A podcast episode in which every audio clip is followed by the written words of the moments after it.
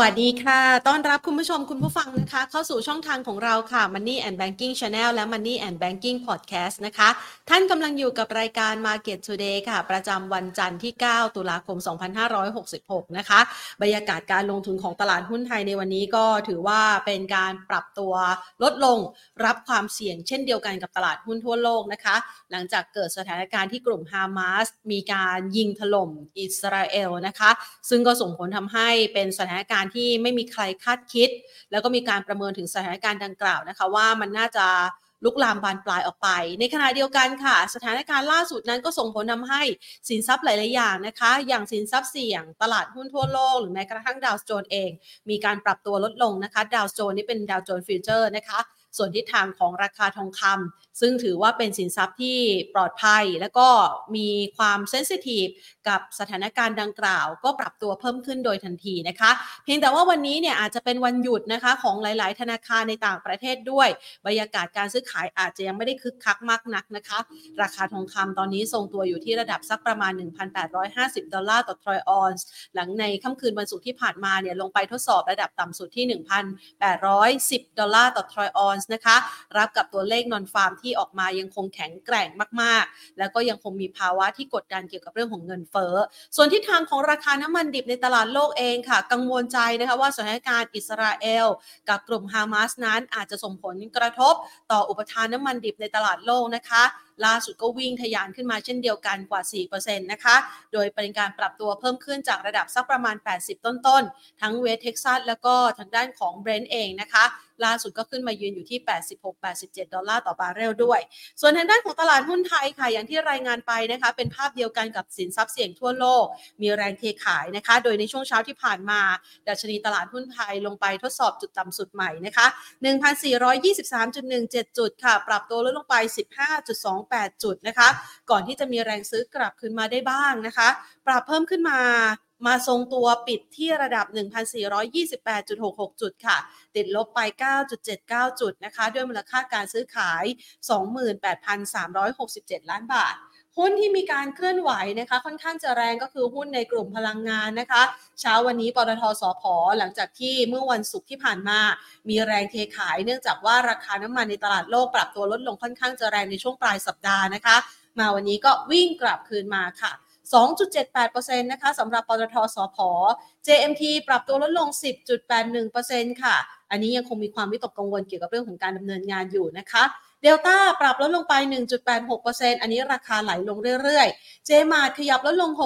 6.44%ค่ะ ส่วนบ้านปูนะคะ ขยับเพิ่มขึ้นมา 1.29%ค่ะ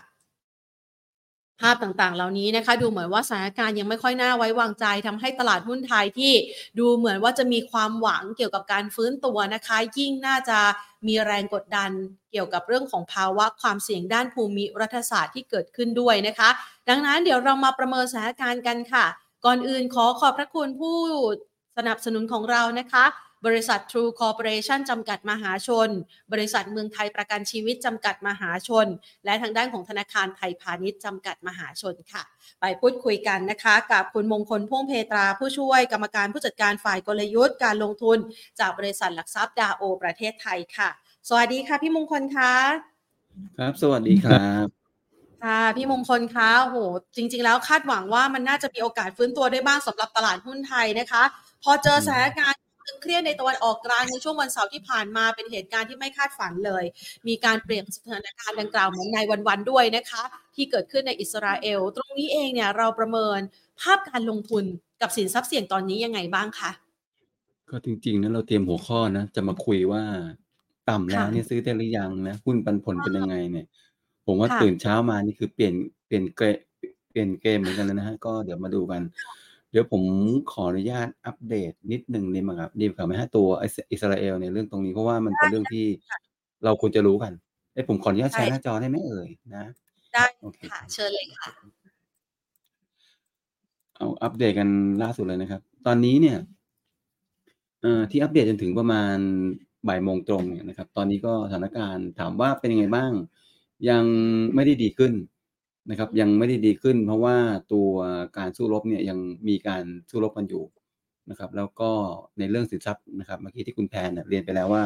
ก็ส่วนใหญ่ก็ที่เป็นสินทรัพย์ที่เอาไว้ป้องกันความเสี่ยงอย่างน้ำมันอย่างอะไรพวกทองเนี่ยขยับตัวสูงขึ้นไปนะครับตัวทางการกลางของตัวอิสราเอลเองก็เข้ามาดูแลในเรื่องค่างเงิน ค่างเงินก็อ่อนไปเกือบๆประมาณสักสองเปอร์เซ็นในเช้าวันนี้นะครับของเขาค่ะนะครับ แล้วก็อิหร่านเองนั้นก็ออกมาแสดงความยินดีครับในกลุ่ม เขาเรียกเป็นชัยชนะของกลุ่มฮามาสครับซึ่งตรงนี้เนี่ยก็เป็นอะไรที่ดูไม่ค่อยดีเท่าไหร่ในมุมของตัวความกังวลของเรานะครับ แล้วก็อื่นๆก็ไม่มีอะไรฮะเรื่องอื่นอิอิอิสราเอลก็จะบอกว่าตัวเองมาอัปเดตก็คือในเรื่องของการต่อสู้ก็ยังคงมีอยู่นะครับ ตอนนี้เนี่ยเท่าที่ทราบล่าสุดเนี่ยอิสราเอลยังไม่ได้ยกกองทัพเข้าไปในในส่วนที่เป็นฉนวนชาอ่าฉนวนกาซานะครับ ราคาทองคำนะครับ มีคุณแพนเรียนไปแล้วว่า ขยับตัวสูงขึ้นนะครับแต่ก็ ทางคนที่เล่นเทรดในทองคำอยู่ก็บอกว่าอ่าระวังนะ เพราะว่าทองคำเองนั้นเนี่ยอาจจะเหมือนอาจจะไม่ได้ขึ้นได้รุนแรงเท่าไหร่นักนะครับ เพราะว่าค่ะมันมีประเด็นเรื่องอื่นๆอยู่ด้วยนะครับ น้ำมันนั้นก็ปรับตัวสูงขึ้นครับ ในตัวของเอ่อในตัวของเอ่อตลาดหุ้นก็ประมาณเดียวนะตอนนี้ตลาดหุ้นก็ปรับตัวลง เพราะว่าตัวเนี้ยเนี่ยตลาดหุ้นปรับตัวลง เพราะว่ากลัวในเรื่องของตัวคอนฟ lict ในเรื่องของตัว Middle East นะครับแล้วก็ขณะเดียวกันเนี่ยราคาน้ำมัน สูงขึ้น ซึ่งตรงนี้ณจุดจุดนี้เนี่ยเรายังไม่เห็นพัฒนาการในเชิงบวกของตัวตลาดเลยนะครับจนถึงณตอนนี้นะเพราะฉะนั้นตอนนี้ยังเป็นจุดที่น่ากังวลใจอยู่เหมือนเดิมครับ คราวนี้กลับมาดูนิดนึงว่าทำไมสถานการณ์นี้ถึงรุนแรงกว่าทุกทุกครั้ง อิสราเอลกับตัวปาเลสไตน์เนี่ยก็เรียกว่ามีการมีการนะปะทะกันเนี่ยเป็นระยะระยะมาตลอดเวลานะครับ ก็ในตรงระหว่างเขากับฉนวนกาซา แต่เป็นอ่าที่น่าสังเกตอย่างหนึ่งคือช่วงในช่วงที่มีการอ่าทะเลาะกันเนี่ย มีการตีกันบ้างเนี่ยค่ะจะใช้วิธีการยิงขีปนาวุธข้ามไปข้ามมาอืมนะครับ ข้ามไปข้ามมา ไม่ไม่ค่อยอิสราเอลไม่ไม่เข้าไปอยู่ในฉนวนกาซานะไม่เข้าไป แต่ครั้งค่ะนี้เนี่ยดูเหมือนว่าอิสราเอลบอกว่าจะจะเข้าไปนะครับ อาจจะไปเข้าไปช่วยตัวประกันเขาหรือเข้าไปแล้วก็ตาม แต่ว่าถ้าเกิดเกิดสถานการณ์อย่างนั้นจริง ๆ เนี่ยจะเป็นสถานการณ์ที่ค่อนข้างจะ รุนแรงเลยนะครับ ก็หลายๆคนจับตาดูว่าถ้าเกิดอิสราเอลบุกเข้าไปในฉนวนกาซาจริงเนี่ยจะเกิดอะไรขึ้นอ่าชาติอาหรับอื่นๆเนี่ยจะช่วยหรือเปล่าอิหร่านจะทำยังไง อันนี้เป็นถือว่าเป็นคีย์สำคัญเลยนะครับ ซึ่งตรงนี้เนี่ยอ่าผมก็มองว่านะครับไอตัวสถานการณ์ตรงนี้เนี่ย ถ้าเกิดเราดูดีๆเนี่ย หลายคนจะไปเทียบปี73 50ปีค่ะที่แล้ว วันนี้เอ่อช่วงนี้เป็นคือช่วงครบกำหนด50ปีนั้น หรืออะไรก็ตาม แต่ผมคิดว่าอ่าเรื่องของสงครามครั้งเรื่องเรื่องของความขัดแย้งครั้งนี้เนี่ย อยากถ้าเกิดเราจะบอกว่าจะเอามาแอพพลายกับกับในเรื่องตลาดหุ้นเนี่ย ผมว่าให้ไปเทียบกับสงครามยูเครนรัสเซียก็แล้วกันค่ะให้เรื่องให้เริ่มแบบนั้นเพื่อนบ้านทะเลาะกันเริ่มแบบนั้นเลยครับอ่าเพราะว่าอะไรเพราะว่าอ่าสถานการณ์ถ้าเกิดเราเอาวันนี้ไปเทียบกับ 50 ปีที่แล้วเนี่ยเราจะรู้สึกว่าเอ๊ะไม่มีอะไร แต่จริงๆ ถ้าเกิดเราเทียบระหว่างยูเครนรัสเซียครั้งนี้เราอาจจะมีก็ได้ หรือไม่มีก็ได้ เพราะว่า ถ้าเกิดเขาการทะเลาะกันครั้งนี้เนี่ยจบเพียงแค่ปกติก็ 6 วันไม่เกิน 20 วันแล้วจบเนี่ย ถ้าเกิดเป็นอย่างนั้นจริงก็ถือว่าไม่มีอะไร ทุกคนที่ที่อะไรนะ ที่มามามารอดูหรือว่าที่กลัวกันก็จะจบกันไป แต่ถ้าเกิดมีการบุกมีการต่อสู้แล้วเกิดมีชาติที่สามเข้ามาเนี่ยจะกระทบ คือทางผมเองมองว่าถ้าเกิดสถานการณ์นี้เกิดการบานปลาย วันนี้ยังไม่บานนะครับ วันนี้ยังเป็นเรื่องที่จมตีกันไปจมตีกันมาอยู่ นะครับ ยังไม่ได้ค่ะเข้าไป ยังไม่ได้มีอะไรบานปลายเนี่ย ถ้าเกิดบานปลายปุ๊บเนี่ย สิ่งที่จะเกิดขึ้นคือราคาน้ำมันน่ะจะขึ้นนะครับ แต่ผมให้สังให้ข้อสังเกตนิดนึงราคาน้ำมันที่ขึ้นเนี่ยอ่าอาจจะคล้ายกับตัวปีที่แล้ว คือตอนที่อ่ารัสเซียรบกับยูเครนก็คือขึ้นไปแล้วด้วยระดับ120กว่าเหรียญแล้วก็ลงนะครับ ครั้งนี้เนี่ยอ่าก็อาจจะเกิดสถานการณ์นั้นได้เช่นกันนะครับ อาจจะเกิดสถานการณ์นั้นเช่นได้เช่นกันคือน้ำมันขึ้นแล้วเนี่ยสักพักหนึ่งก็ลง นะครับ แล้วก็กลายเป็นว่าสพเองเนี่ยแทนที่จะวิ่งขึ้นไปเรื่อยๆไม่ครับ ขึ้นไปแป๊บหนึ่งแล้วก็ลงมัน ผมจะติงนิดนึงว่า คนที่เล่นสอพอเนี่ย หรือคนที่คิดว่าราคาน้ำมันจะขึ้นไม่หยุดเนี่ยระวังนิดนึงกับประเด็นนี้ครับเพราะว่าวันนี้เนี่ยเศรษฐกิจโลกเนี่ยอ่อนแอมาก ไม่ได้ยอมรับอะไรกับราคาน้ำมันที่สูงขนาดนั้น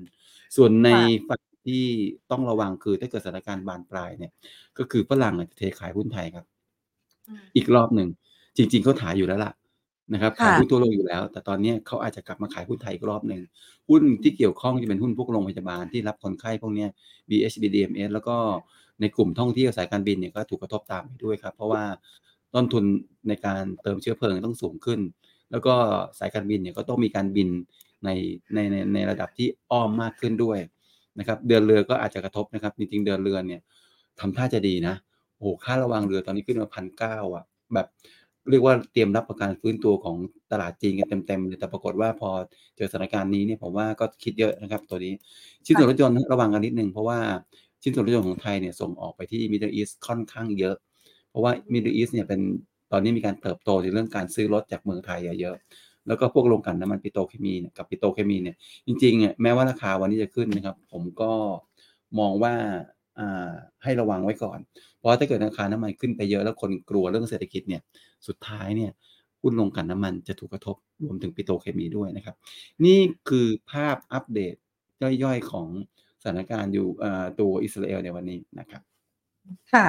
ซึ่งก็มีพอเห็นภาพนะคะในกลุ่มที่เมื่อสักครู่นี้พี่มงคลให้ดูเนี่ยนะคะ ก็นึกถึงหลาย ๆ หุ้นหลาย ๆ ตัวเลยที่ปรับตัวได้อย่างคึกคักสดใสก่อนหน้านี้ อันนี้เนี่ยมันจะ กินระยะเวลานานแค่ไหนคะเพราะว่าก่อนหน้านี้หุ้นที่อยู่ในกลุ่มเหล่านี้เนี่ยเริ่มมีการฟื้นตัวแล้วก็ค่อนข้างจะเคลื่อนไหวคึกคักเลยทีเดียวอะค่ะ อย่างกลุ่มของโรงพยาบาลเองวันนี้ก็ถูกขายด้วยเช่นเดียวกัน ครับ ค่ะ ใช่ครับ โอเค ก็ผมว่ามองในมุมนี้นะ ถ้าเกิดเรามองมองในมุมของหุ้นอ่าสถานการณ์นี้เนี่ยอ่าผม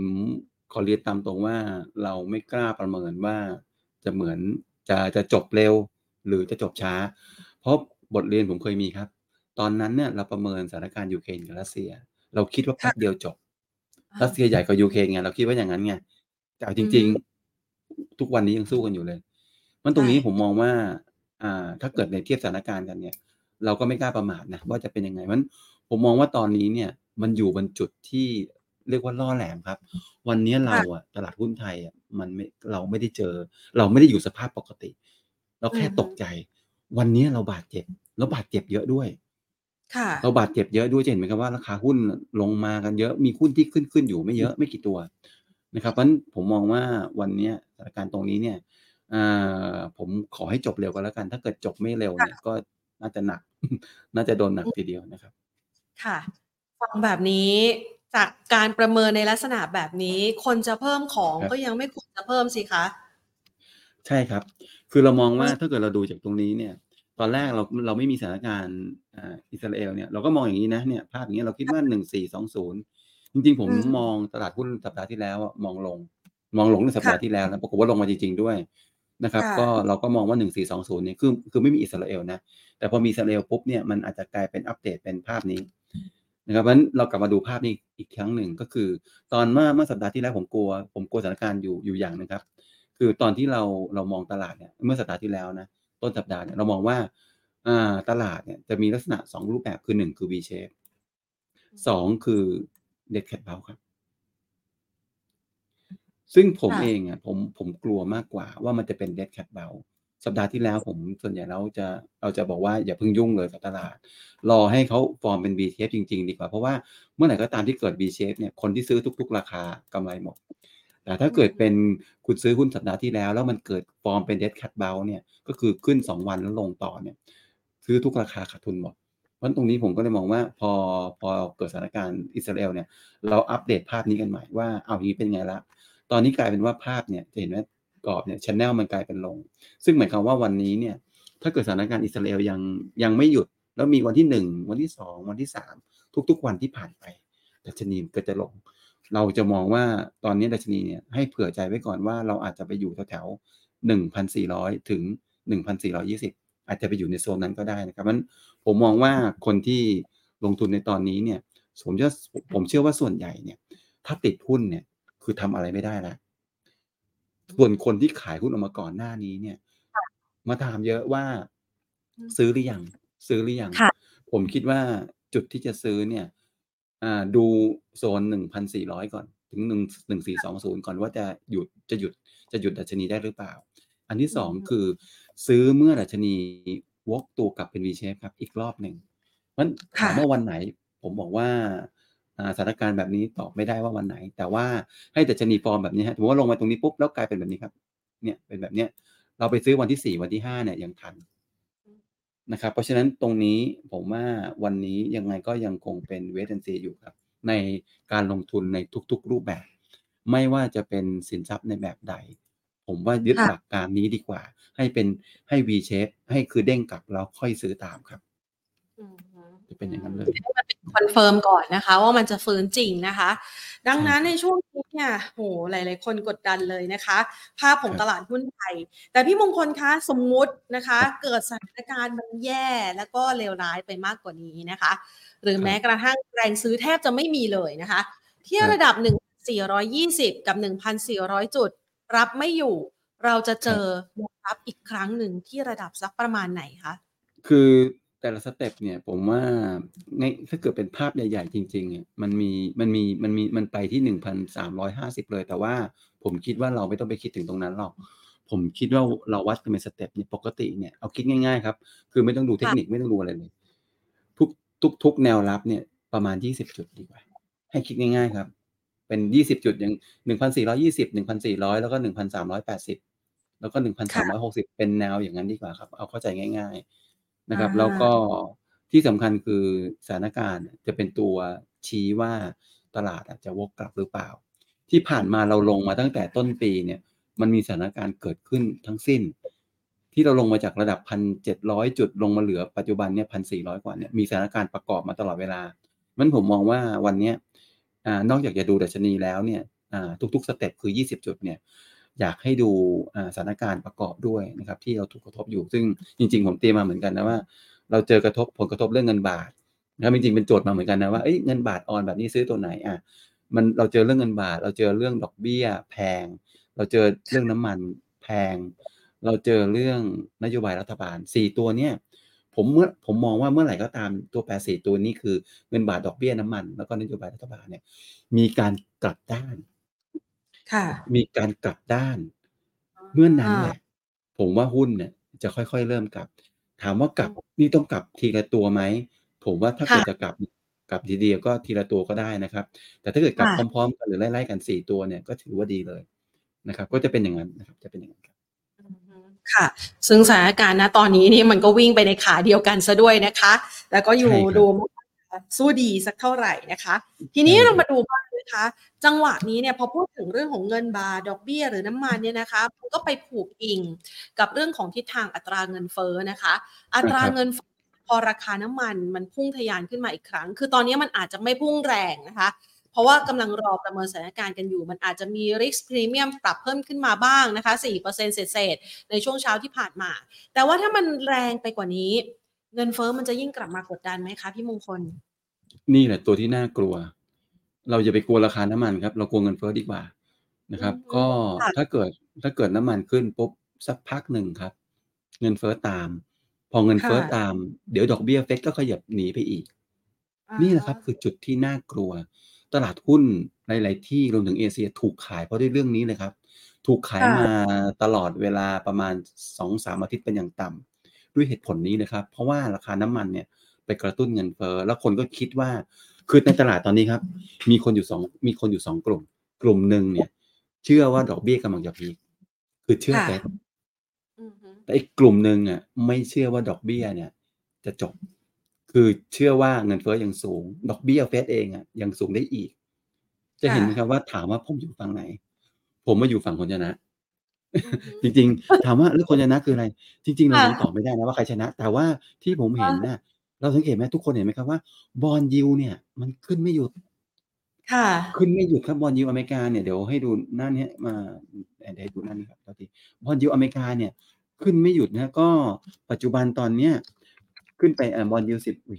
bond yield สิบปีเนี่ย ขึ้นไปเนี่ยประมาณจะห้าเปอร์เซ็นต์อยู่แล้ว มีคนคาดกันว่าดีไม่ดีเนี่ย จะขึ้นไปถึงประมาณหกเปอร์เซ็นต์ด้วยซ้ำไปอือฮะแล้วก็อเมริกาขึ้นคนเดียวไม่พอครับ ไปชวนประเทศอื่นขึ้นมาด้วย บอลยูประเทศอื่นๆเนี่ยค่อยๆไต่ระดับขึ้นมา เห็นไหมครับว่าเงินเฟ้อลงอะ แต่บอลยูแต่ละที่อะขึ้นมาหมายถึงอะไร หมายถึงหนึ่ง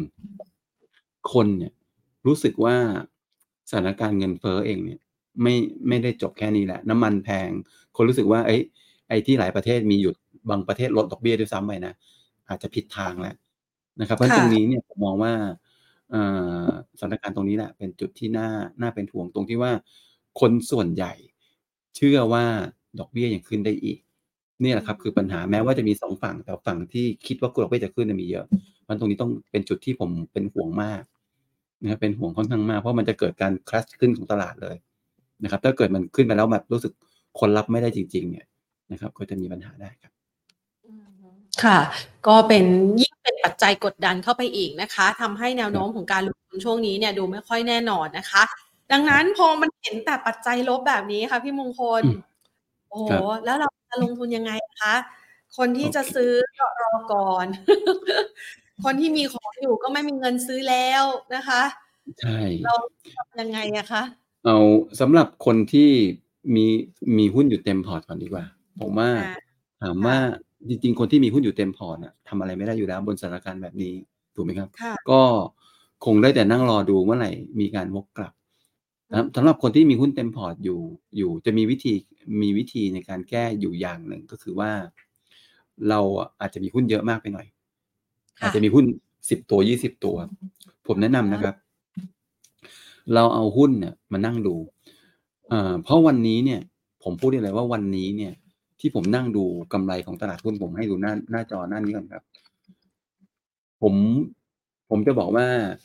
วันนี้กำไรตลาดหุ้นไทยอะเป็นปีแรกนับตั้งแต่เกิดสับพลามเป็นต้นมาค่ะนะครับที่กำไรตลาดหุ้นน่ะถูกทำร้ายอย่างมาก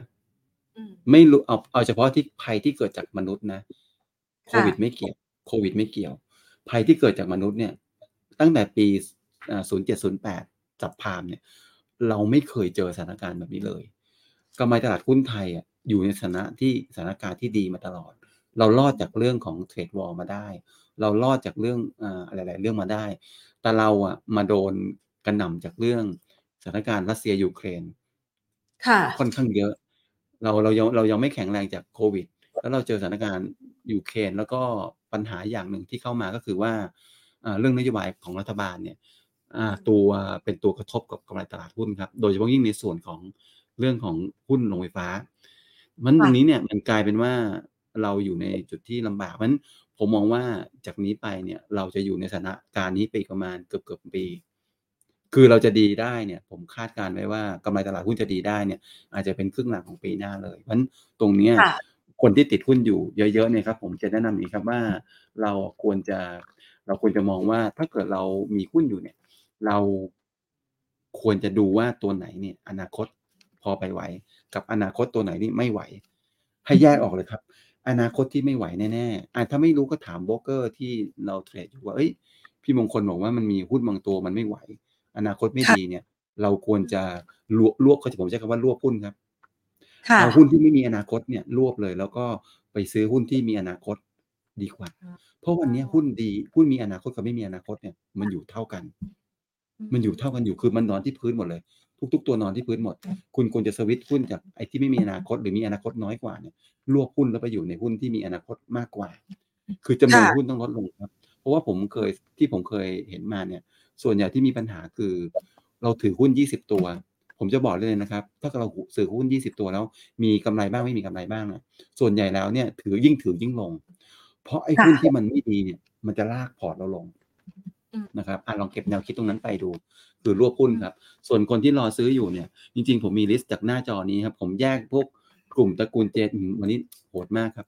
กลุ่มตระกูลเจกลุ่มดีเวเดนนะครับ ก็ตามโจทย์ที่ให้มานะครับ กลุ่มค้าปลีกกลุ่มธนาคารพวกเนี้ยคือมีเงื่อนไขอย่างเดียว คือรอซื้อเมื่อตลาดหุ้นเนี่ย มีมีทรงเป็น V shape ครับ ก็คือจะ V ค่ะ shape ด้วยอะไรก็ตามจะ V shape ด้วยสถานการณ์นั้นจบลง หรือจะ V มี V shape ด้วยลงไปลึกมากๆ แล้วคนกลับมาซื้อหุ้นนะครับถ้ามีการฟอร์มตัวเป็น V shape เนี่ยปกติอะ V shape มันวัดกันได้หุ้นขึ้นอย่างน้อยก็สามสี่วันขึ้นไปอะมันก็จะพอบอกได้แล้วว่าเนี่ยน่าจะเป็น V แล้วเราค่อยกลับมาพิจารณาหุ้นเหล่านี้ก็ได้นะครับ จริงๆอะผมอะด่วนใจร้อนไปนิดนึง ผมไปเอา JMT เข้าอะจริง ๆ มันยังไม่ค่ะวีเลยนะอาจจะไม่วีอะผมดันแมวเข้ามาก่อนตั้งแต่มาที่ที่แล้วเนี่ย วันนี้เลยค่ะโดนเก็บเลยฮะเอาเป็นว่าลิสต์บนหุ้นในชุดนี้เนี่ย มันจะอาจค่ะแยกเป็นหุ้นที่เกี่ยวกับดีเวเดนกับไม่เกี่ยวกับดีเวเดนก็แล้วกัน หุ้นที่ไม่เกี่ยวกับดีเวเดนเนี่ย พวกกลุ่มตระกูล JMart นะฮะ ก็คือ JMT JMart เนี่ยนะครับหรือกลุ่มค้าปลีก CPALL BJC เนี่ยธนาคารเนี่ย SCB KTB พวก non bank ติดล้อ SAWAD แล้วก็พวก SISB BAM SCC LT เนี่ยบนหน้าจอนี้เนี่ย ผมคิดว่าเมื่อมีเมื่อดัชนีเนี่ยเอ่อเริ่มวกตัวกลับได้เนี่ยผผมว่าเลือกหุ้นใน list เหล่านี้ครับ เพราะว่าอะไรเพราะ list เหล่านี้เนี่ยผมเลือกให้ดูแล้วว่า ราคาหุ้นน่ะอยู่ระดับที่ค่อนข้างจะจะต่ำเมื่อเทียบกับอดีตเขานะครับ ก็เลือกเอาเพราะทำไมมีหุ้นหลายตัว เพราะว่าอะไรเพราะว่าแต่ละคนนะนักลงทุนแต่ละคนเนี่ยจะมีความชอบหรือมีสไตล์การเล่นเนี่ยในแต่ละกลุ่มไม่เหมือนกัน ผมก็เลยวางไว้ให้หลายตัว แต่ถ้าเกิดว่า ถ้าเกิดแบบคุณแพทย์บอกเอางี้มงคลพี่มงคล เอามาตัวเดียว เอามาตัวเดียวเลย ใน list ถ้าเกิดให้ผมเลือกจริงๆผมจะรักพี่เสียดายน้องนะ ถ้าผมมองจากใน list นี้นะให้ผมเลือกนะ ค่ะ ผมจะเลือก JMT ในลิสต์นี้ผมจะเลือก JMT มันลงอะไรนะคะ คุณผู้ชมบอกนะทำไมล่ะ JMT ทำไม JMT มันลงลึกๆ เพราะว่าคือเวลาผมเวลาเราเลือกหุ้นเนี่ย ผมว่าการเลือกหุ้นที่มีพื้นฐานในเชิงกำไรเนี่ยอ่าจะได้เปรียบหุ้นทุกตัวที่อยู่บน list นี้นะครับ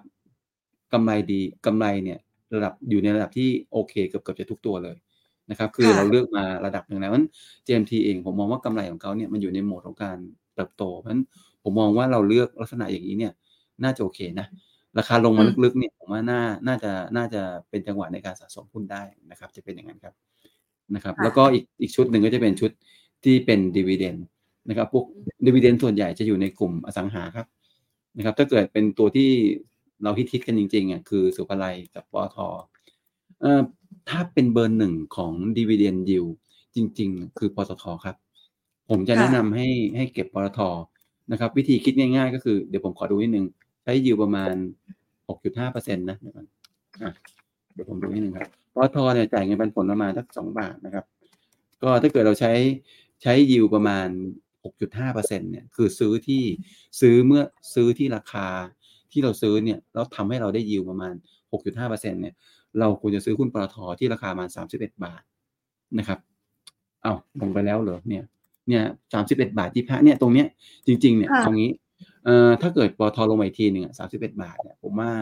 ซื้อได้ครับ ตรงนี้ครับ ถ้าเกิดเป็นเบอร์หนึ่งนะ อันนี้เป็นเบอร์ของตัวดีเวเดนเลยนะ ก็อารมณ์แบบครับผู้ชมถามเข้ามาเลยบอกว่าอย่าง JMT ที่แนะนำเนี่ยนะคะ ซื้อได้ที่ราคาสักประมาณเท่าไหร่คะโอเคครับงั้นขออนุญาตดูนิดนึงลงมาแรงสองวันแล้วนะ ก็ถ้าเกิดแบบผมผมผมตีถ้าว่าสมมติว่าเอาเอาที่สุดเลยนะ ที่แบบประเภทเอาไปตั้งรับเลยนะยาวๆเลยนะ ประมาณสามสิบหกบาทสามสิบหกบาท ซึ่งมันดิดอยู่มาสักสักสักประมาณสี่บาท แต่ว่าเอาตรงนี้ครับ ถ้าเกิดมองตรงนี้ปุ๊บเนี่ย จะใช้คอนเซปต์เดียวกับเมื่อกี้คือเมื่อเมื่อเมื่อราคาหุ้นหรือว่าตลาดมีการวกกลับนะครับ ก็เอาเป็นว่าเมื่อเขาหยุดลงแล้วราคาวกกลับก็แล้วกัน แต่ทั้งนี้ทั้งนั้นเนี่ยผมว่ายังไงก็ตามเนี่ยถ้าหรือว่าสามสิบหกบาทเห็นก่อนเนี่ยก็ว่ากันตรงนั้นก็แล้วกันนะครับแล้วแต่แล้วแต่จุดไหนเห็นก่อน ถ้าเราเห็นการวกตัวกลับก่อนถึงสามสิบหกก็ซื้อตรงนั้นไป แต่ถ้าเกิด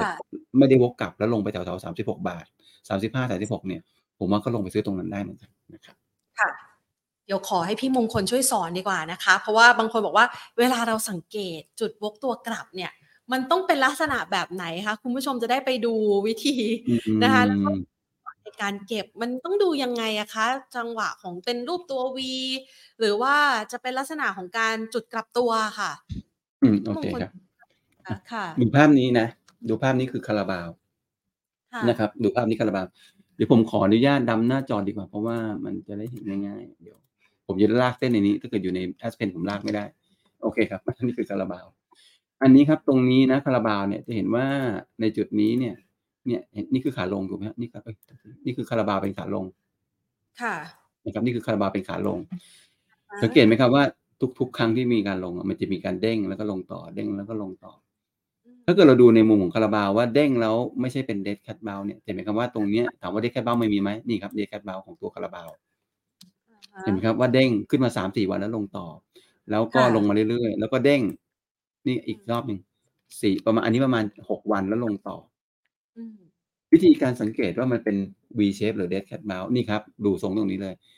อันนี้มีการ dead cat bounce อีกรอบหนึ่งเด้งแล้วก็ลงต่อ แต่คราวนี้สังเกตฮะว่าตัวคาราบาวเองนั้นเนี่ย ราคาหุ้นเขาอะมันไม่มันมันเริ่มมันเริ่มไม่หยุดมันเริ่มไม่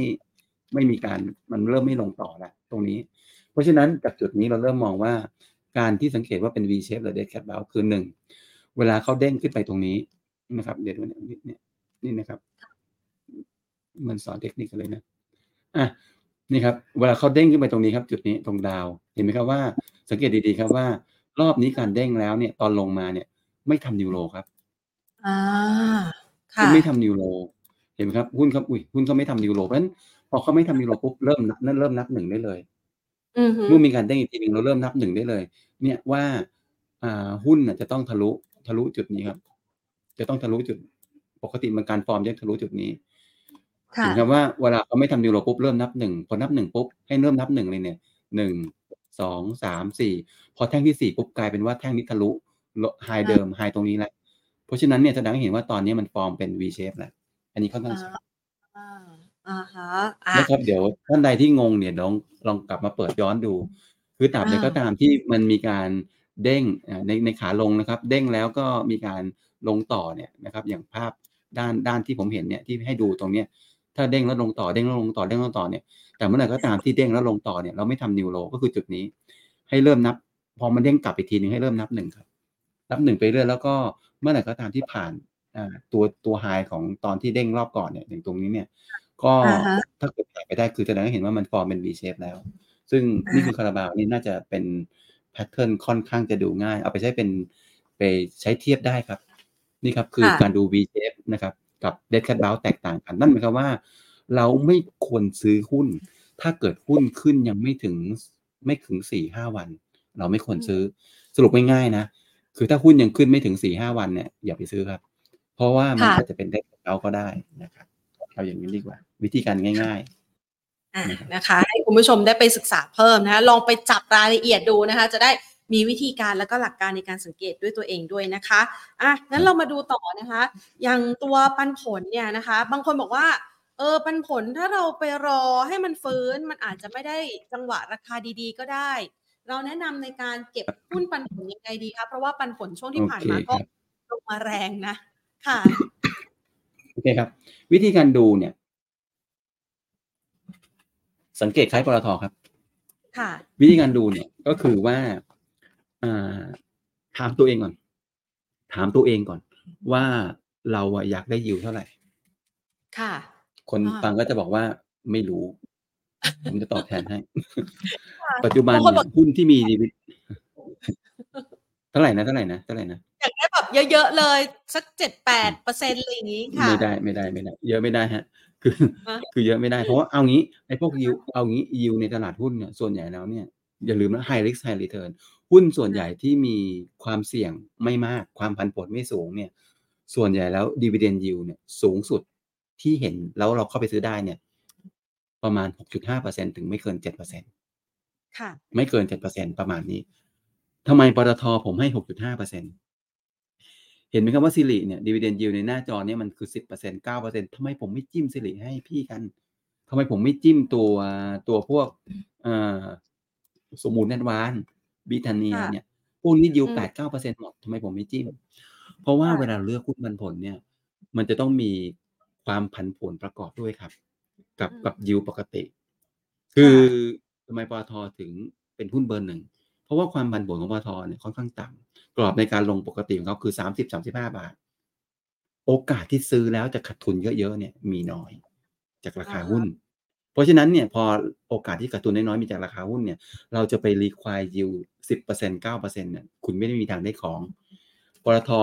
เอาง่ายๆครับปตท.ถ้าเกิดเราจ่ายปันผล2บาทต่อปีเนี่ยคุณบอกจะเอาเอาปันผลน่ะประมาณ8%คุณเอางี้เลย เอาไปหารเอา2ไปหารด้วย0.08เลย เอาอย่างงี้เลยนะคุณเนี่ย ค่ะคุณไปซื้อด้วยเท่าไรนะ25บาทอะรอไปเถอะโควิดปีหน้า โควิดรอบหน้าเนี่ยนะอีก100ปีค่ะหรือไม่ก็คุณต้องรอนานไงโอกาสที่คุอณาจะได้ของ โอกาสที่คุณจะได้ยี่ปตท.ราคา25บาท เพื่อจะเอา yield 8%เนี่ยโอ้โฮค่ะเหนื่อยครับเพราะฉะนั้นผมถึงอาบอกว่าปตท.เนี่ย มัน yield เนี่ย ผมว่า6.5%เนี่ยน่าจะโอเค อย่าลืมนะครับ6.5%ของของตัวตัวปตท.เนี่ย มันคือเทียบเท่าพันธบัตรเลยนะอือฮึเป็นหุ้นน่ะที่มีโอกาสที่เรตติงอะเทียบเท่าพันธบัตรเลยนะครับ เป็นเรตอือติฮงึประเทศด้วย คุณได้ค่ะ6.5%แถม คุณสามารถขายได้ตลอดเวลาอีกอือฮึคุณซื้อบอนด์ไปเนี่ย คุณอาจจะขายยากนะแต่คุณซื้อหุ้นเนี่ย คุณอยากจะขายเมื่อไหร่ก็ได้เพราะฉะนั้นผมว่า2หารด้วย หารด้วย0.065ของปตท.เนี่ย ถือว่าเหมาะสุดคือประมาณ31บาท นี่คือค่ะวิธีการคิดครับพเพราะฉะนั้นเนี่ย อย่าไปบอกว่า เอ้ย อยากจะคิดอยากจะเอาตัวเลขตามใจฉันไม่ได้ครับหนึ่งคุณต้องดูก่อนว่าหุ้นตัวนั้นอะความผันผวนมันสูงขนาดไหน ถ้าความผันผวนสูงมาก คุณอาจจะต้องเพิ่มตัวหาร อย่างเช่น ถ้าเกิดคุณบอกเอ้ยถ้าเกิดปตทหกจุดห้าฉันขอสอพอได้ไหมถ้าสอพอต้องเป็นเจ็ดหรือเปล่า อ่าเรามาดูกัน ผมเนี่ยมีเวลานิดนึงใช่ไหมมีเวลานิดนึงสอพอเนี่ยปันผลปีหนึ่งประมาณแปดบาทสี่สิบนะครับ ถ้าเกิดแปดจุดสี่หารด้วย สอพอเนี่ยถ้าเกิดต้องการกดซื้อที่อยู่ประมาณเจ็ดเปอร์เซ็นเนี่ยคุณต้องซื้อสผ. ที่ประมาณร้อยยี่สิบแต่ถ้าเกิดคุณต้องการซื้อสอพอที่ราคาประมาณสักอยู่เท่ากับปตท. เนี่ยคุณสามารถซื้อสอพอในราคาไปรอซื้อที่ราคาสามสิบเอ็ดบาทอย่างนี้ครับประมาณอย่างนั้น เพราะฉะนั้นความสัมพันธ์ของการเลือก dividend เนี่ยหรือว่าซื้อตรงไหนเนี่ยเรื่องราคาเนี่ยก็ดูได้ระดับหนึ่ง แต่ว่าเรื่องดีเวเดนยิวผมคิดว่าควรจะใช้เป็นหลักสำหรับผมเนี่ยผมจะใช้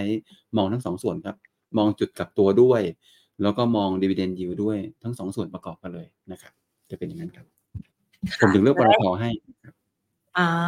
นะคะ เป็นที่มาแบบนี้นี่เองนะคะ คุณผู้ชมจะได้มีจังหวะในการคิดแล้วก็เลือกลงทุนกันนะคะ อ่างั้นเรากลับมากันบ้างนะคะ อ่าอันนี้ก็เป็นคำแนะนำนะคะสำหรับการเลือกหุ้นนะคะ จากชาร์ตเมื่อสักครู่นี้ที่พี่มงคลแนะนำเอาไว้นะคะ แล้วก็หาจังหวะเก็บในการที่สถานการณ์ดูดีขึ้นด้วยนะคะเอ่องั้นเรามาต่อกันนะคะสำหรับคุณผู้ชมทางบ้านที่ส่งถามเข้ามากันบ้างดีกว่าค่ะพี่มงคลคะเอ่อเดี๋ยวก่อนที่จะไปตรงนั้นนะคะ อย่างปตทสพเนี่ยค่ะ เรามองกรอบการเคลื่อนไหวไว้อยู่ที่ประมาณเท่าไหร่นะคะผมผมจะเชื่ออย่างหนึ่งว่า น้ำมันเนี่ยโอกาสขึ้นยาวๆเนี่ยน่าจะยาก แล้วก็สถานการณ์เนี่ยบนสมมติฐานของผมเองนะน้ำมันขึ้นยากเพราะเศรษฐกิจไม่ช่วย เอื้อไม่เอื้อ จะไปขึ้นแบบยูเครนรัสเซียเนี่ยเหนื่อยเลยแหละ ตอนนั้นสถานการณ์ยูเครนรัสเซีย เศรษฐกิจโลกอะ ยังโอเคนะ แต่วันนี้ยาก เพราะฉะนั้นสผ. ก็จะเป็นลักษณะเดียวกันคือขึ้นไปแบบมี limit คือขึ้นแบบร้อยสองร้อยเนี่ยน่าจะยาก ผมเลยมองว่ากรอบการเคลื่อนไหวของสผ. เองเนี่ย ก็คงถามว่าจะทำ new high ไหม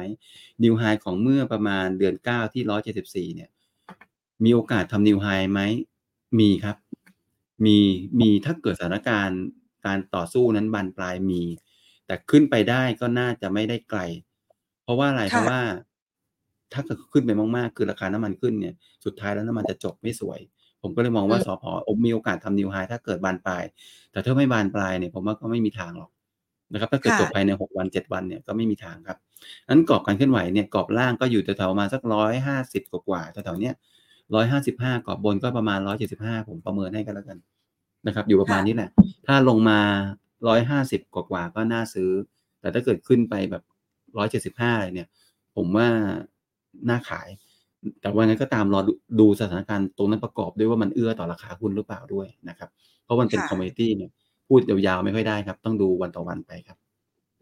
ค่ะอย่างกลุ่มธนาคารที่ยังคงแข็งแกร่งในวันนี้เนี่ย เรามองยังไงคะธนาคารเนี่ยที่อยู่ได้เพราะว่าผลประกอบการอะมันมัน support ตัวเองนะครับผมมองว่าเป็นระดับแค่ถือนะ ถามว่าซื้อเลยไหม ผมว่ายังไม่น่าซื้อ คือแค่ระดับถือไว้ก่อน เพราะว่าอะไรเพราะว่าในกลุ่มธนาคารเองเนี่ยวันนี้มันเขาอยู่ได้เพราะกำไรถูกไหมครับ แต่ถ้าเกิดเมื่อไหร่ก็ตามเขารายงานมาแล้วกำไรเกิดมาผิดพลาดขึ้นมาล่ะ ในวันที่ธนาคารจะรายงานงบเนี่ย เดี๋ยวตัวแรกเนี่ยจะเป็นทิสโก้ จริงๆอะตัวแรกมันคือเอีออนไปแล้ว แต่อีออนไม่เรียกว่าเป็นธนาคารนะเรียกว่าเป็นการเงินมากกว่าทิสโก้จะรายงานกำไรประมาณวันที่สิบสองสิบสามนี่แหละมันถ้าเกิดถ้าเกิดเขารายงานกำไรแล้วออกมาดีเนี่ยก็หุ้นธนาคารก็อยู่ได้แต่ถ้าเกิดกำไรออกมาไม่ดีเนี่ยก็จะกระทบได้เหมือนกัน ธนาคารมองเป็นแค่ถือครับนะครับเป็นแค่ถือนะครับอย่าเพิ่งอย่าเพิ่งเข้าซื้อเลย เพราะว่าอยากให้เห็นตลาดก่อนดีกว่า แล้วค่อยซื้อครับตัวนี้ ค่ะ แต่ถ้าหากว่าอันนี้ถามไว้นะคะ เผื่อว่าคุณผู้ชมมีมุมมองเกี่ยวกับดอกเบี้ยที่อาจจะสูงขึ้นเนี่ย ตรงนี้กลุ่มธนาคารยังมีความน่าสนใจไหมคะ หรือก็คือรอจังหวะก่อนแล้วค่อยซื้อใหม่อีกรอบก็ได้ค่ะเอ่อตอนนี้ดอกเบี้ยเนี่ยไม่ได้ช่วยธนาคารแล้วอือฮึให้ขึ้นไปแค่ไหนก็ไม่ช่วยครับค่ะแถมขึ้นมากๆเป็นลบด้วย อ่าฮะ แถมขึ้นมาก ๆ เป็นลบด้วย เพราะว่ามันอะไรก็ตามเนี่ยมันเกินควรมันก็ไม่เหมาะแล้ว ถ้าเกิดดอกเบี้ยขึ้นมากๆ สิ่งที่มันตามมา สิ่งที่จะสิ่งที่นักลงทุนคิดเนี่ยคิดไปข้างหน้าคืออะไรไหมครับ ถ้าดอกเบี้ยขึ้นมากๆ เศรษฐกิจเนี่ยจะกระถูกกระทบได้ถูกไหมครับ ถูกกระทบได้ปุ๊บเนี่ยหุ้นอสังหาจะมีปัญหาได้หุ้นอสังหาจะลงเลย แล้วก็พอสุดท้ายแล้วเนี่ยก็ราคาหุ้นธนาคารก็ลงตามเพผมก็เลยมองว่าดอกเบี้ยช่วยในระดับหนึ่งแต่ว่า จากจุดนี้ไปเนี่ยไม่ได้ช่วยแล้วครับ ยิ่งขึ้น ผมคิดว่าจะเป็นความเสี่ยงสำหรับตัวธนาคารซะมากกว่านะครับอืมอืมก็ต้องระมัดระวังนะคะอะงั้นเรามาถึงคำถามของคุณผู้ชมทางบ้านกันบ้างดีกว่านะคะ เชื่อว่าหครัลายบๆคนก็กังวลใจแหละเพราะว่าตลาดหุ้นไทยไหลลงมาเรื่อย ๆ นะคะ ขอเอาคำถามที่เกี่ยวข้องกับกลุ่มธนาคารก่อนละกันนะคะ คุณผู้ชมบอกได้ว่าครับมีที่น่าสนใจก็คือตัว TTB เขาสนใจอยากจะขอแนวรับแนวต้าน อันนี้มองยังน่าเก็บอยู่ไหมคะสำหรับโอ TTB เคค่ะ TTB นี่ถือว่าเป็นอะไรนะ เป็นเป็น new จริงๆเลยนะ newcomer จริงๆเลยนะโอ้โหกลับมารอบนี้นี่กลับมาแบบอลังการมาก ก็ค่ะ target ก็ส่วนใหญ่ก็อยู่ประมาณแบบสิบกันนะครับกรอบค่ะลงแล้วก็เงินปันผลที่จ่ายก็ถือว่าจ่ายค่อนข้างดีด้วยนะครับ ก็เอาเป็นว่าถ้าเกิดจะเล่น TTB เองเนี่ย ถ้าเกิดจะคิดจังหวะซื้อเนี่ยแล้วก็มองว่าตลาดอาจจะลงได้ต่อเนี่ยผมว่าไปเกี่ยงแถวๆมาสักบาทหกสิบครับ ไปรอแถวๆบาทหกสิบแล้วก็ในการในในการเล่นเนี่ยหรือว่าจะเป็นแนวต้านหรือว่าจะเป็นเป้าเนี่ย ก็ให้ไว้ที่ประมาณสักบาทเจ็ดสิบสามครับหนึ่งบาทหค่ะกสิบถึงหนึ่งบาทเจ็ดสิบสามครับ ค่ะอะมาอีกท่านหนึ่งนะคะ อันนี้ก็น่าจะกังวลใจอยู่พอสมควรแบมค่ะ แบมนี่เศรษฐกิจไม่ฟื้นเขาก็ดูเหมือนว่าเขาจะซุดอยู่นะคะ แบมใช่ ครับคุณผู้ชมบอกว่าแบมเนี่ยเป็นนี้ว่าครับมันมีปัจจัยเปลี่ยนแปลงทางพื้นฐานหรือเปล่าครับ คือแบมผมไม่แน่ใจนะขออนุญาตดูดูเรื่องปันเรื่องพื้นฐานเรื่องเรื่องปันผลนิดนึงค่ะแบมขออนุญาตดูปันผลนิดนึง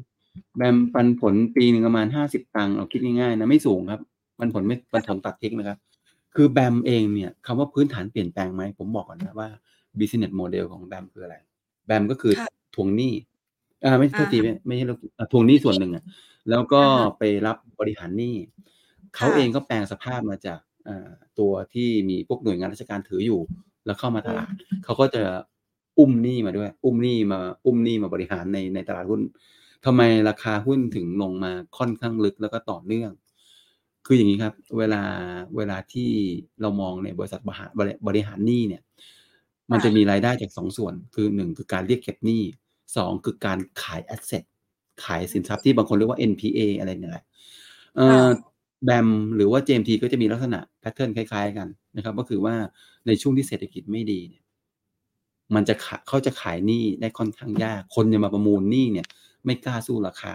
บางบางค่ะสินทรัพย์ก็ขายไม่ออก เพราะเนี่ยรายได้จากการขายหนี้เนี่ย มันจะน้อยลง ขายสินขายทรัพย์สินมันจะน้อยลง นี่คือรายได้ค่ะหายไปส่วนหนึ่งแล้วนะข้อที่สองค่ะก็คือการทวงหนี้เนี่ยแต่ในสถานการณ์ที่เศรษฐกิจไม่ค่อยดีเนี่ย ก็จะค่ะจะจะทวงหนี้ได้น้อยลงเหมือนกันก็นะทครับวเพงราะฉะนั้นตรงยากนี้ก็จะเป็นจะทวงยากขึ้นจะอ่าฮะอ่าแบมกับ JMT อะจะมีแพทเทิร์นที่รูปแบบเดียวกัน แต่ว่า JMT ของเขาอะเนื่องจากว่าหนี้ของเขาเนี่ยมันมีอายุที่มีการตัดอ m ม r t i z e ไปเรียบร้อยแล้ว เพราะฉะนั้นเนี่ยเขาเองเนี่ยการการที่เขาเรียกเก็บหนี้เนี่ยมันไม่ได้ทำให้กำไรของเขามันหายไปเจนไหมครับว่า JMT เนี่ยกำไรมันขึ้นตลอดเลย เพราะว่าอ่า ต้นทุนในการเก็บหนี้เนี่ยมันถูกอ m ม r t i z e ไปเรียบร้อยในส่วนใหญ่แล้ว มันก็เลยทำให้เก็บแบบไม่มีไม่มีต้นทุน เขาเลยกำไรแต่ว่าแบมเนี่ยจะไม่ใช่แบบนั้นนะครับ ก็เลยเป็นเป็นเหตุที่ว่าแบมอะมันก็เลยไหลไหลไหลลงมาเรื่อยๆนะครับนะครับค่ะอะตัวต่อไปนะคะ คุณผู้ชมบอกว่า เอ๊ะเมื่อสักครู่นี้น่าจะถามไปแล้วเนาะ JMT รับที่เท่าไหร่ใช่ไหมคะเมื่อกี้ะถามนไปนี้เรียบร้อยแล้วสามสิบหกหรืออ่าฮะเมื่อเกิด V shape ครับ ค่ะ ตัว CPO กับ BJC ค่ะ คุณผู้ชมถามเข้ามาบอกว่า ถ้าอยากจะเลือกเนี่ยควรจะเลือกตัวไหนดีครับงั้นผมว่าแต่ละแต่ละท่านเนี่ย จะชอบไม่เหมือนกัน มันนี่ให้ไว้หลาย ๆ กลุ่มจะได้มีตัวเลือกครับเอ่อถ้าเล่นหุ้นสภาพคล่องจริง ๆ ต้องไปที่ CPO ครับ ต้องไปที่ CPO นะครับ ก็เพราะว่า CPO เองนั้นเนี่ยก็ถือว่าสภาพคล่องค่อนข้างดี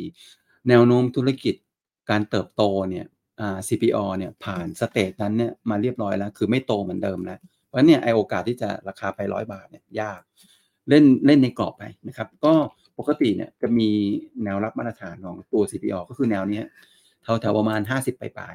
ๆห้าสิบหกสิบาท เพราะฉะนั้นตอนเนี้ยถ้าเกิดดูจากตรงนี้ปุ๊บเนี่ยอาจจะใช้วัดตรงประมาณแถวแถวห้าสิบแปดแถวแถวห้าสิบแปดห้าสิบเก้าครับ ผมว่าจับจังหวะตรงนี้เล่นได้ครับ ถ้าจะเลือกนะให้เลือก CPO แล้วก็รอดูราคาแถวๆมาสัก ห้าสิบห้าถึงห้าสิบแปดบาทนะครับ ส่วน BJC เนี่ยเหตุผลที่ผมผมติดลิสต์ไว้ แต่ว่าผมบอกว่าถ้าเกิดต้องการเลือกจริงๆหนึ่งในสองตัวเนี่ยให้เลือก CPO ก่อนแล้วค่อยมาที่ BJC เพราะ BJC เองเนี่ยหนึ่งก็คือธุรกิจของเขาเองเนี่ยมันมีบิ๊กซีอยู่ซึ่งบิ๊กซีเองเนี่ยเขามีการดีเลย์ในเรื่องของตัวการอะไรนะ การเข้าตลาดนะครับถึงแม้จะมีการที่จะเขาจะมาทำธุรกิจที่เป็นค้าปลีกก็ตามเนี่ย แต่ว่าผมว่ามันก็ยังยังจะด่วนบอกไปไม่ได้หรอก ถ้าเกิดซื้อซื้อ BJC ปุ๊บเนี่ยอาจจะต้องเก็บนานนิดนึงนะครับก็เป็นอย่างนั้นครับมันให้เลือกเนี่ยให้เลือกไม้แรกก่อนเนี่ย รอดู CPO ก่อนดีกว่านะครับ แล้ว BJC เนี่ยเป็นเบอร์สองที่จะเลือกครับอ่าฮะตัวต่อไปนะคะ คุณผู้ชมถามนะคะ นุสากับ TTA ค่ะ นุสาอสังหาริมทรัพย์โอเค ทำไมเอ่อถามมาจะ โอเค เดี๋ยวก่อนนะนุสาที่เดียมุมมองไหมครับ เอ่ออสังหาริมทรัพย์เนี่ยเหนื่อยครับ นุสาเนี่ยรู้สึกว่าถ้าจำไม่ผิดเขาซื้อ Wind Holding เข้ามานี่ถูกไหมครับ แล้วรู้สึกว่าจะเริ่มเข้ามาบริหารกันแล้วด้วย Wind Energy ไม่ใช่ Wind Holding Wind Energy อาจจะชื่ออะไรก็ตามแต่ Wind เป็นโรงไฟฟ้าพลังงานลม ผมมองว่าตลาดไม่ได้ตอบรับในทางบวกสำหรับตรงนี้นะครับ อาจจะถูกมองว่าเป็น backdoor หรือเปล่า น่าจะใช่นุสานะผมถ้าผมจำไม่ผิด เดี๋ยวขออนุญาตดูดีกันเดี๋ยวพลาดเดี๋ยวผิดพลาดนะครับ ผมจำได้ว่านุสาเป็นคนซื้อนะครับ ซื้อวินเดี๋ยวขอชวน คือช่วงนี้มีหลายคนซื้อซื้อแล้วก็งงนิดนึงครับนิดนึงโอเคนุสา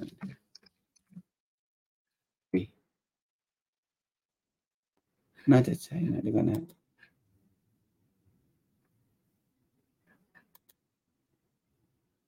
เอาเอาอย่างนี้ดีกว่า ผมว่าน่าจะใช่แหละนะครับนุสาสิริตรงนี้แหละโอเคเอ่อราคาหุ้นเองเนี่ย ผมว่าในกลุ่มอสังหาผมพูดอย่างนี้ในในในแง่ของการเป็นกลุ่มอสังหากันแล้วกัน อ่าน่าต้องระวังครับ เพราะว่าในกลุ่มอสังหาเนี่ย ตอนนี้ผลประกอบการของเขาเนี่ยถ้าเกิดดอกเบี้ยขึ้นมากๆเนี่ยกำลังซื้อมันหายไปด้วย ก็ต้องระวังนิดนึงราคาหุ้นก็ไหลลงมาเรื่อยๆนะครับ เป็นผมผมยังเลี่ยงอยู่นะ ตัวนี้นะ TTA จริงๆก็ TTA ปัจจุบันเนี่ยเราไม่ได้เรียกว่าเป็นเหลือแล้วนะเขาทำธุรกิจเยอะแยะมากมาย ก็ TTA ก็ลักษณะเดียวกันนะก็จะเห็นไหมครับว่าทรงเขาเนี่ยลงซะมากกว่าขึ้น แล้วก็มีทำ new low ไปเรื่อยๆนั้นตราบใดก็ตามอ่า TTA ยังไม่ฟอร์มแบบหุ้น pattern เมื่อกี้ที่ผมเลือกให้เอาคาราบาวมาให้ดูเนี่ย TTA ก็ยังไม่น่าเล่นเช่นกัน ถ้าคิดจะเล่นเรือนะครับ ให้ให้ไปที่ p ีเชียชิปปิ้งจะดีกว่านะครับ ส่วนค่ะเรื่องสมมติว่าคนที่ถามท่านที่ถามเนี่ยอาจจะติดหุ้นตัวนี้อยู่ ทั้งนุสาทั้ง TTA อะฟอร์มแบบมาแบบเดียวกันครับ คือเป็นฟอร์มขาลงแล้วยังลงไม่หยุดด้วย เพราะฉะนั้นตรงนี้เนี่ย ควรจะหาจุดคัดของตัวเองไว้นะครับ ว่าต่ำกว่าเท่านี้เนี่ยฉันจะไม่เอาแล้วนะครับ ดีกว่าปล่อยทีดีกว่าปล่อยถือไว้ครับ ก็ปกติเวลาหุ้นที่มันขาลงแบบนี้แล้วโอกาสขึ้นเนี่ย จะกลับมาค่อนข้างยากครับอ่านะคะก็สำหรับนุสาก็มีการลงทุนในหุ้นของ Win Energy Holding ใช่ไหมครับ W ใช่ H ใช่ค่ะ ก็ครับเป็นหวังรายได้จากการจำหน่ายไฟฟ้านะคะ ใช่ครับที่มงคลเมื่อกี้สักครู่ นี้นะคะตัวต่อไปค่ะ ตัว CPX ค่ะ น่ารับไหมคะ น่ารับเนี่ย ที่ราคาสามสิบเอ็ดบาท น่ารับไหมผมว่าน่าน่าสนนะ ที่ราคาสามสิบเอ็ดบาทนะน่าสนใจ น่าสนครับ น่าสน ธุรกิจก็ถามว่าเป็นยังไงบ้างธุรกิจ อืมสามสิบเอ็ดสามสิบสองก็พอไหวนะ แต่โอกาสเนี่ย โอกาสที่จะอัพไซด์ขึ้นไปแรงๆเนี่ยผมเชื่อว่ายาก อาจจะต้องรอให้หนึ่งคือมีมาตรการกระตุ้นการใช้จ่ายออกมาก่อนนะครับ ก็แต่ถ้าเกิดคิดว่าเอ้ยฉันถือได้ไม่เป็นไรสามสิบเอ็ดบาทเนี่ยรู้สึกว่าจะย่ำตรงนี้ได้ไม่ไม่หลุดก็ถือได้ครับถือได้ครับ แล้วก็ลุ้นตอนค่ะมาตรการออกนะครับ ค่ะอะถามสุดท้ายนะคะ เป็นคำถามส่งท้ายแล้วกันนะคะครับพี่มงคลคะสมมุติว่าอะสันนิษฐานนะคะ ถ้าสมมติท่านเอ่อสถานการณ์ต่างๆ ดีขึ้นนะคะ ประเมินแล้วเนี่ยโอกาสของการปรับตัวขึ้นอีกครั้งหนึ่งของตลาดหุ้นไทยเนี่ย แนวต้านหลักๆ ที่มันสำคัญจริง ๆ และแข็งแกร่งจริง ๆ เนี่ย เรามองโอกาสกรอบมันจำกัดแค่ไหนคะมันจะไปได้ไกลแค่ไหน หลังจากที่เรามองดาวไซด์ไปแล้ว เรามองกรอบข้างบนไว้ยังไงบ้างคะครับก็กรอบใช้ตามนี้กันแล้วกันนะครับ ก็คือแนวต้านแข็งๆเนี่ยถ้าเกิดเขาเกิดมีการปลอมตัวเป็น V แล้วกลับไปจริง ๆ เราต้องไปรอ ที่จุดแรกคือ1460นะครับ ถ้าเกิดค่ะประมาณ1460ถ้าเกิดภาพนี้ก็จะมาอยู่แถวๆประมาณแถวๆเนี้ยครับต้องขึ้นไปถึงประมาณ1,460ก่อนครับ เป็นจุดแรกครับค่ะแล้วก็จุดที่สองเนี่ย ก็คือไปที่พันห้าเลยนะครับ จะเป็นอย่างนั้นครับมันจุดที่จะเป็นการชี้วัดว่าตลาดหุ้นเนี่ยฟอร์มเป็น V shape เนี่ย ผมว่าตอนนี้ใช้ที่หนึ่งสี่หกศูนย์ไปก่อนก็แล้วกัน แต่ขึ้นอยู่กับว่าโลมันไปโดตรงไหนนะ ที่ผมพูดค่ะ1460 เนี่ย คือผมวัดจากจุดปัจจุบันนะ แต่ถ้าเกิดแบบดัชนีไปลงไปที่ 1380 สมมุตินะ สมมุตินะ การวัด V shape ก็ไม่ต้องถึง 1460หรอกมันก็แค่ 1420 เอง ถูกไหมครับอืมอืมอ่าไอ้ตัวทีถ้าเป็น 1380 เนี่ย จุดที่วัด V shape คือ 1400 ครับ แต่ถ้าค่ะเกิดดัชนีไปโลที่ 1,400 จุดที่วัด V shape ก็คือ 1,420 แต่ถ้าวัดจากปัจจุบันเนี่ย ก็จะเป็น 1,460ครับจะเป็นอืมค่ะ อะงั้นขออนุญาตนะคะ พี่มงคลขอสองตัวสุดท้ายนะคะ คุณผู้ชมมานะคะได้ครับหลังฐานเลยนะคะทียูทียูคือวันนี้นะ ซื้อหุ้นค่ะที่ซื้อหุ้นที่เรียกไงนะอยู่อยู่ข้างนอกอะมีรายได้จากข้างนอกนี่ดูปลอดภัยกว่า ก็ค่ะพอไหวฮะนอกที่อยู่นอกปก็ระยังเทเป็นศเป็น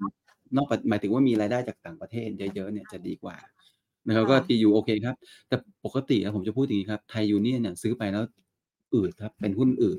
ซื้อไปอืมส่วนใหญ่เราไม่ค่อยได้กำไร ถ้าจะเล่นเนี่ยมันจะไปเล่นเป็นคนส่วนใหญ่แล้วนะครับ ผมจะบอกว่าเขามักจะไปเล่นพวกอ่าพวกลูกเขามากกว่า ถ้าจะเล่นจริงๆนะไปรอตั้งรับลูกมากกว่า หรือไม่ก็พวก AI อะไรอย่างเงี้ยมากกว่าจะเป็นอย่างนั้นครับ แต่ถ้าเกิดเป็นบอกว่า ฉันจะถือทียูอะถือทียูได้ครับซื้อตรงนี้ก็พอไหวแต่จะค่ะแต่จะเอากำไรจากทียูเยอะๆเนี่ยน่าจะยากนะครับ ค่ะหนักงั้นครับตัวค่สุอดนหนักท้ายค่ะ Land and House นะคะ เป็นหนึ่งในหุ้น defensive ด้วยนะคะ ก่อนหน้านี้ ตอนนี้คุณผู้ชมบอกว่าตอนนี้มีทุนอยู่ที่เจ็ดบาทห้าสิบเก็บเพิ่มดีไหมคะ คือถ้าคิดแค่เรื่องเงินปันผลเนี่ยอ่าพอได้ครับ เก็บได้ครับค่ะคิดแค่นั้นเลยนะ เก็บได้ครับเจ็ดบาทห้าสิบแถวๆนี้ครับอ่าเก็บได้ฮะเพราะยิวก็ค่อนข้างสูงนะครับตัวนี้ค่ะเอ่อตัวสุดท้าย TH TH นี่คือหุ้นอะไรนะ คุณผู้ชมส่งขอเข้างมาหัวครับ TH อ่าฮะของรับหัวได้ไหมเอออย่าพึ่งเลยดีกว่าครับ ราคาลงมาแบบนี้แล้วค่อยๆไหลก็เราไปรอดูนะครับ ว่าโลเนี่ยโลเดิมจะหยุดหรือเปล่าที่ประมาณแปดสิบกว่าตังค์เอ๊ะประมาณแปดสิบเก้าสิบตังค์นะครับค่ะราคากำลังไหลเลยครับ ตอนนี้ก็ยังไม่ต้องรีบครับหุ้นพวกนี้คือหุ้นที่เคยมีสตอรี่มาก่อนนะแล้วตอนนี้สตอรี่เหล่านั้นเนี่ยมันมันอาจจะไม่มีแล้วก็ได้นะ ตอนนี้นะครับ ค่ะอะ ก็ต้องระมัดระวังการลงทุนมากยิ่งขึ้นนะคะ แต่วันนี้เนี่คยรับพี่มงคลมาให้เห็นภาพชัดเลยนะคะ แล้วก็ประเมินสถานการณ์ทั้งคนที่มีหุ้นเต็มพอร์ต กับคนที่อยากจะเก็บของใหม่นะคะ เดี๋ยวมาหาจังหวะนะคะ เป็นลักษณะ V shape ใครอยากรู้ว่าวิธีการดูเป็นยังไง เดี๋ยวย้อนกลับไปฟังนะคะ พี่มงคลอธิบายไว้แบบละเอียดมากๆเลยนะคะสำหรับคลิปนี้นะคะ วันนี้ต้องขอขอบพระคุณพี่มงคลมากนะคะ ที่มาให้ไอเดียการลงทุนกับเรา แล้วก็เตือนด้วยนะคะ เกี่ยวกับสถานการณ์ดังกล่าวนะคะ ที่อาจจะเพิ่มความเสี่ยงกับการลงทุนในสินทรัพย์เสี่ยงต่าง ๆ ด้วยนะคะ ขอบพระคุณมากค่ะ ครับ สวัสดีครับค่ะพี่มงคลนะคะ หรือว่าคุณมงคลพ่วงเพตราค่ะ ผู้ช่วยกรรมการผู้จัดการฝ่ายกลยุทธ์การลงทุนนะคะ จากบริษัทหลักทรัพย์ดาโอประเทศไทยนะคะคุณผู้ชมคะสำหรับสถานการณ์ในช่วงนี้นะคะ หลาย ๆ คนบอกว่าเมื่อสักครู่นี้เห็นคุณผู้ชมท่านหนึ่งนะคะ บอกว่ารับมาหลายดาบแล้วนะคะ ก็คือ รับมา พอมันลงมาทีอันนี้มันเป็นลักษณะของนักลงทุนนะคะที่เวลาที่เรารู้สึกว่าแรงขายหนักๆเนี่ยนะคะ มันลงมาแรงๆเนี่ยนะคะ ก็อยากจะเข้าไปช้อนซื้อ แล้วก็คิดว่ามันน่าจะถึงจุดที่ต่ำสุดแล้วนะคะ แต่อย่าประมาทค่ะเวลาที่สินทรัพย์ต่างๆ หรือว่าราคาของ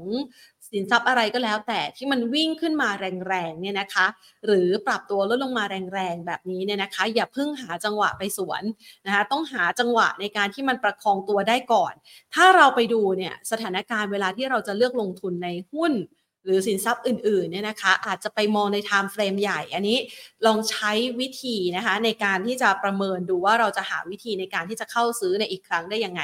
เช่น ถ้าเราลงทุนในสินทรัพย์ที่มีการเคลื่อนไหวตลอด 24 ชั่วโมงเลย แล้วก็มีสภาพคล่องสูงมากนะคะอย่างทิศทางของราคาน้ำมันหรือทองคำ คุณผู้ชมอาจจะต้องไปหา time frame ใหญ่มากนะคะ เพื่อที่จะไปดูว่าจุดตรงนี้มันถึงจุดกลับตัวแล้วหรือยัง เช่นเดียวกันกับทิศทางของราคาหุ้นนะคะ หรือว่าตลาดหุ้นไทยเปรียบเทียบกันในหุ้นตัวต่างๆ พี่มงคลก็ได้ให้แนะวิธีเอาไว้นะคะว่ามันมีวิธีดู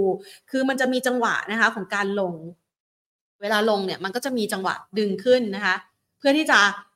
ล่อให้คนซื้อ แล้วก็ขายออกมาอีกใหม่อีกรอบหนึ่งแล้วทำจุดต่ำสุดที่ต่ำกว่าเดิมนะคะ แล้วมันก็จะมีจังหวะรีบาวกลับ แต่จังหวะรีบาวกลับเนี่ยในทุกๆ ครั้งมันไม่สามารถที่จะทำจุดสูงสุด ไปทำลายจุดเดิมได้นะคะ อันนี้มันก็ถือว่ายังเป็นอยู่ในแนวโน้มขาลงอะถ้าพูดแบบนี้ก็น่าจะเห็นภาพชัดนะ พี่มงคลก็เลยแนะนำว่าลองไปดูนะว่าจุดตรงไหนที่มันเริ่ม ไม่ทำจุดต่ำสุดใหม่และสามารถพยุงราคาไว้